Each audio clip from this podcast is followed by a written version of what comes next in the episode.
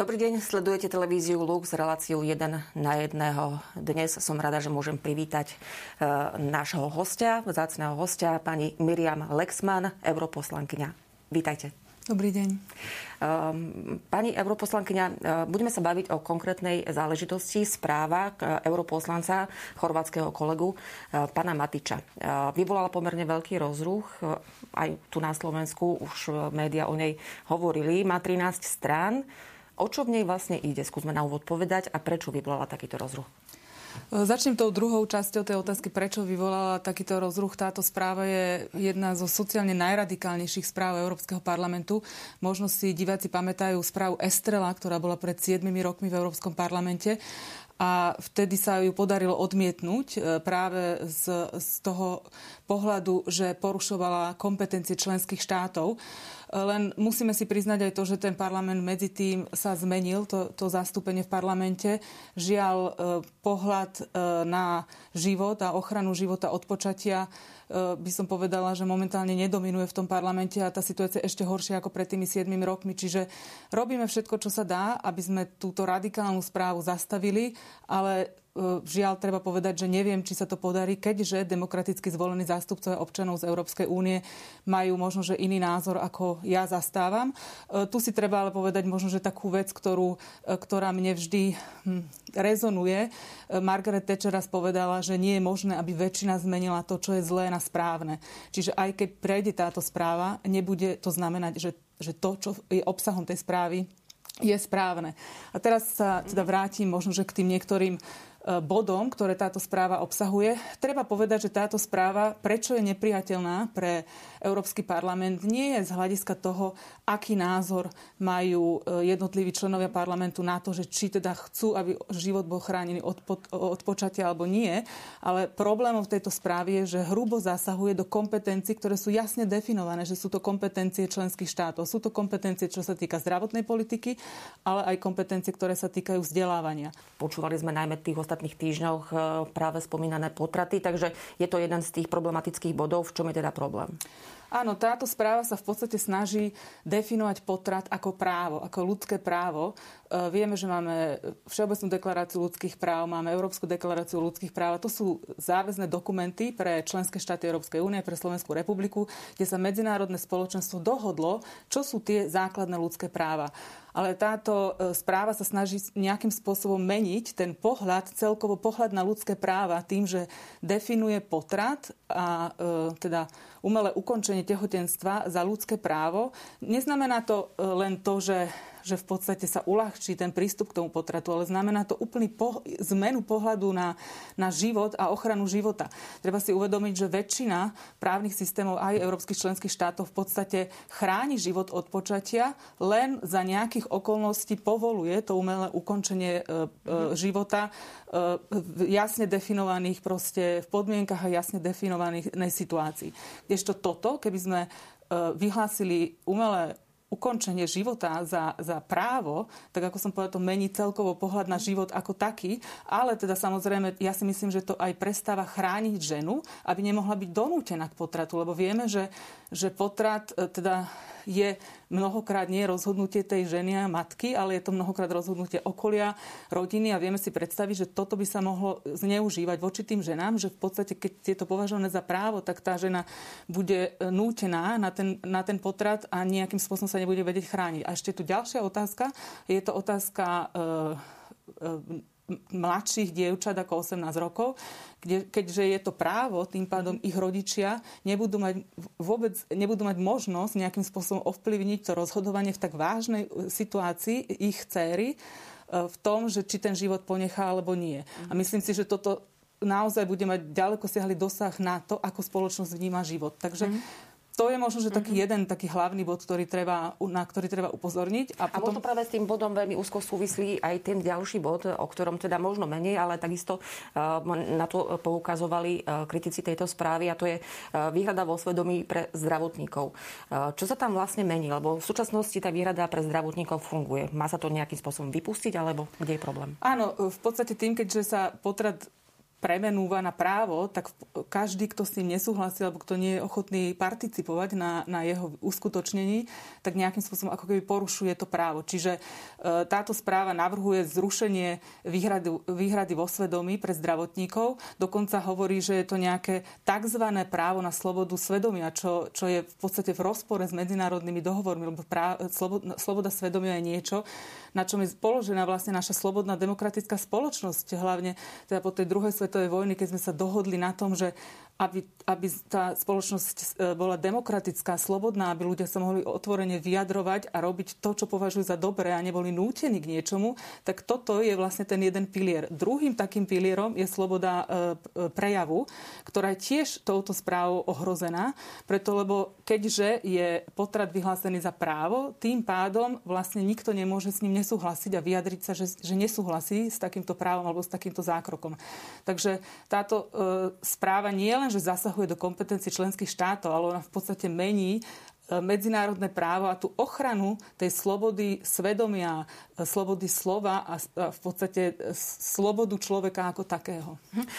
Zastavme sa vlastne možno ešte pre, e, pri ďalších bodoch, lebo tých bodov je niekoľko, ale skúsme možno aspoň ich nejako dať do jednej skupiny. Vy ste to už naznačili pri tých mladých dievčatách. Hovorí sa vlastne v tej správe o mladých ľuďoch, o školákoch. Ako a o čom a čo sa vlastne má zmeniť pri týchto, tak povediac, nedospelých ľuďoch?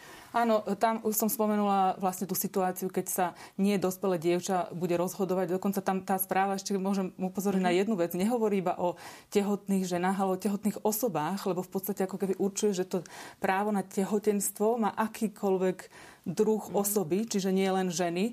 Uh, ale ešte k tomu sa ešte vrátim. Ale čo sa týka tohto vzdelania e, mladých ľudí, je to teda jednak to, že tí rodičia strácajú nejakým spôsobom možnosť ovplyvňovať ten duševný e, vývoj svojho dieťaťa alebo ten, to, to kultúrno-etické pozadie, v ktorom je vychovávané, preto lebo nemôžu teda zasahovať do, do rozhodnutia svojej céry, keď sa rozhodne ísť na potrat, nemôžu roz, zasahovať do rozhodnutia céry, ktorá teda chce mať prístup, ale neplnoleté, hovorím mm-hmm. ešte, nepl- prístup ku antikoncepcii aj teda k abortívnej antikoncepcii. A, a ešte okrem toho teda priamo zasahuje do oblasti vzdelania, čo som tiež povedala, že výlučne v kompetencii členských štátov, tým spôsobom, že to sexuálne vzdelávanie, ktoré v podstate podsúva aj tie rôzne genderové identity, e, teda zmeny genderovej mhm. identity, mm-hmm. skúmanie genderovej identity jednotlivých tých, týchto detí, tak rodičia nemôžu do toho zasahovať a nejakým spôsobom nemôžu sa e, v podstate ovplyvňovať ten vývoj svojho dieťaťa, že by sa rozhodli, kedy a akým spôsobom ich dieťa sa začne vzdelávať aj vtedy, vtedy v tej oblasti sexuálnej. Mm-hmm. Sú to samozrejme informácie ktoré sú závažného charakteru, ale nedá mi neopýtať sa, je to predsa len správa. Nie je to nejaký zákon, ako sme zvyknutí, dajme tomu aj v našom systéme. Ako teda takáto správa, ktorá vlastne odporúča, poukazuje a tak ďalej, aj na tie spomínané e, záležitosti, môže vlastne ovplyvniť e, náš život, tak povediac. Uh, áno, poviem, že zástancovia tejto správy argumentujú tým, že je to nelegislatívna správa, tým pádom Európsky parlament má mať právo sa vyjadriť k akejkoľvek téme, e, kedykoľvek a, a akýmkoľvek spôsobom. A uh, len treba si uvedomiť to, že právni odborníci hovoria, že toto je v podstate nejaký druh materiálneho uh, zdroja práva, je to tzv. soft law a tieto dokumenty, napríklad citujú e, Európske súd, Európsky súdny dvor, Európsky súd pre ľudské práva a tým pádom ovplyvňujú aj, aj teda e, tie rozhodnutia, ktoré sa týkajú čl, teda členských štátov a náš, náš právny poriadok a naše právne normy. Čiže ten argument, že však je to nelegislatívna správa, neobstojí, preto lebo táto správa bude a má potenciál meniť právo aj na úrovni členských štátov. A práve preto je nebezpečná, lebo je to taká forma ako keby obchádzania e, toho nedostatku tých kompetencií Európskej únie v tejto oblasti. Mhm. Vy ste to už naznačili, e, zasahovanie do kompetencií štátov. E, skúsme možno veľmi konkrétne. Ešte zatiaľ nevieme výsledok. Túto reláciu pripravujeme v čase, kedy vlastne ešte nie je definitívne rozhodnuté o tejto správe. Ako môže táto správa, ak by bola teda schválená aj so spomínanými spornými bodmi, zasiahnuť, zasiahnuť do kompetencie Slovenskej republiky? Áno, e, v podstate poviem to tak ešte trošku obšírnejšie. Táto správa e, jasne porušuje princíp subsidiarity a vysvetlím tento princíp mm. subsidiarity. Princíp subsidiarity je chránený európskymi zmluvami, vychádza zo sociálnej náuky cirkvy. V podstate je to princíp, ktorý hovorí o tom, že všetky vyššie celky majú byť subsidiárne nižším a slúžiť pre ich dobro. Čiže Európska únia má slúžiť pre dobro členských štátov a má robiť len to, čo vytvára vyššie dobro, ktoré tie členské členské štáty samostatne e, nemôžu dosiahnuť. A tým najmenším spolo- spolkom, pre ktorý teda má tá spoločnosť slúžiť a tie vyššie celky, je rodina a potom teda samotný človek, čiže dobro človeka a dobro, dobro rodiny, ktoré majú byť nedotknutelné. E, církev prišla s, to, s, týmto princípom práve na základe skúseností s marxizmom, ktorý, ktorý si uzurpoval moc, že rozhodnutia za ľudí boli robené z hora a vieme, ako takáto ideológia dopadla, kam to smerovala. Čiže je to taká ochrana tej dôstojnosti a slobody každého človeka, aby v tej spoločnosti to bolo tak nas, nastavené, aby všetko slúžilo vlastne v prospech toho človeka, jeho dobra a, jeho, a podpory jeho dôstojnosti.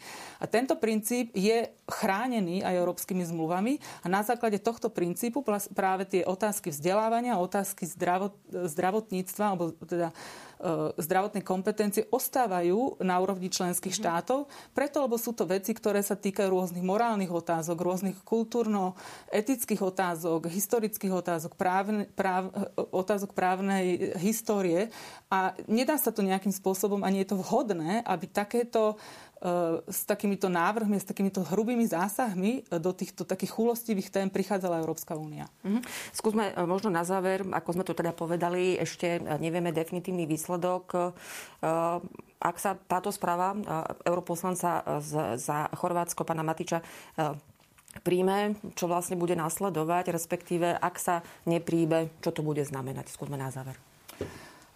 Ak sa nepríjme, bude to veľké víťazstvo a nie len víťazstvo ľudí, ktorí chceme chrániť život od počatia, ale myslím si, že víťazstvo ľudí, ktorí chcú chrániť túto našu slobodnú demokratickú spoločnosť, ktorá je postavená na pilieroch, ktoré táto správa podkopáva.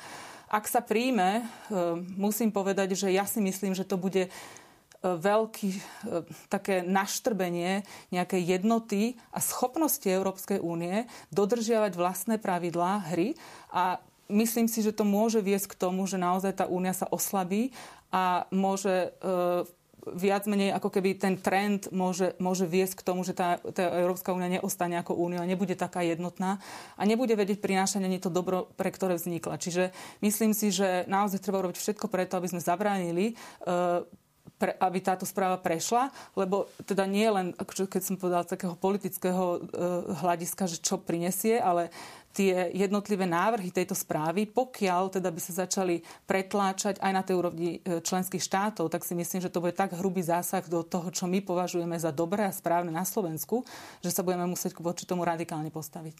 Samozrejme uvidíme.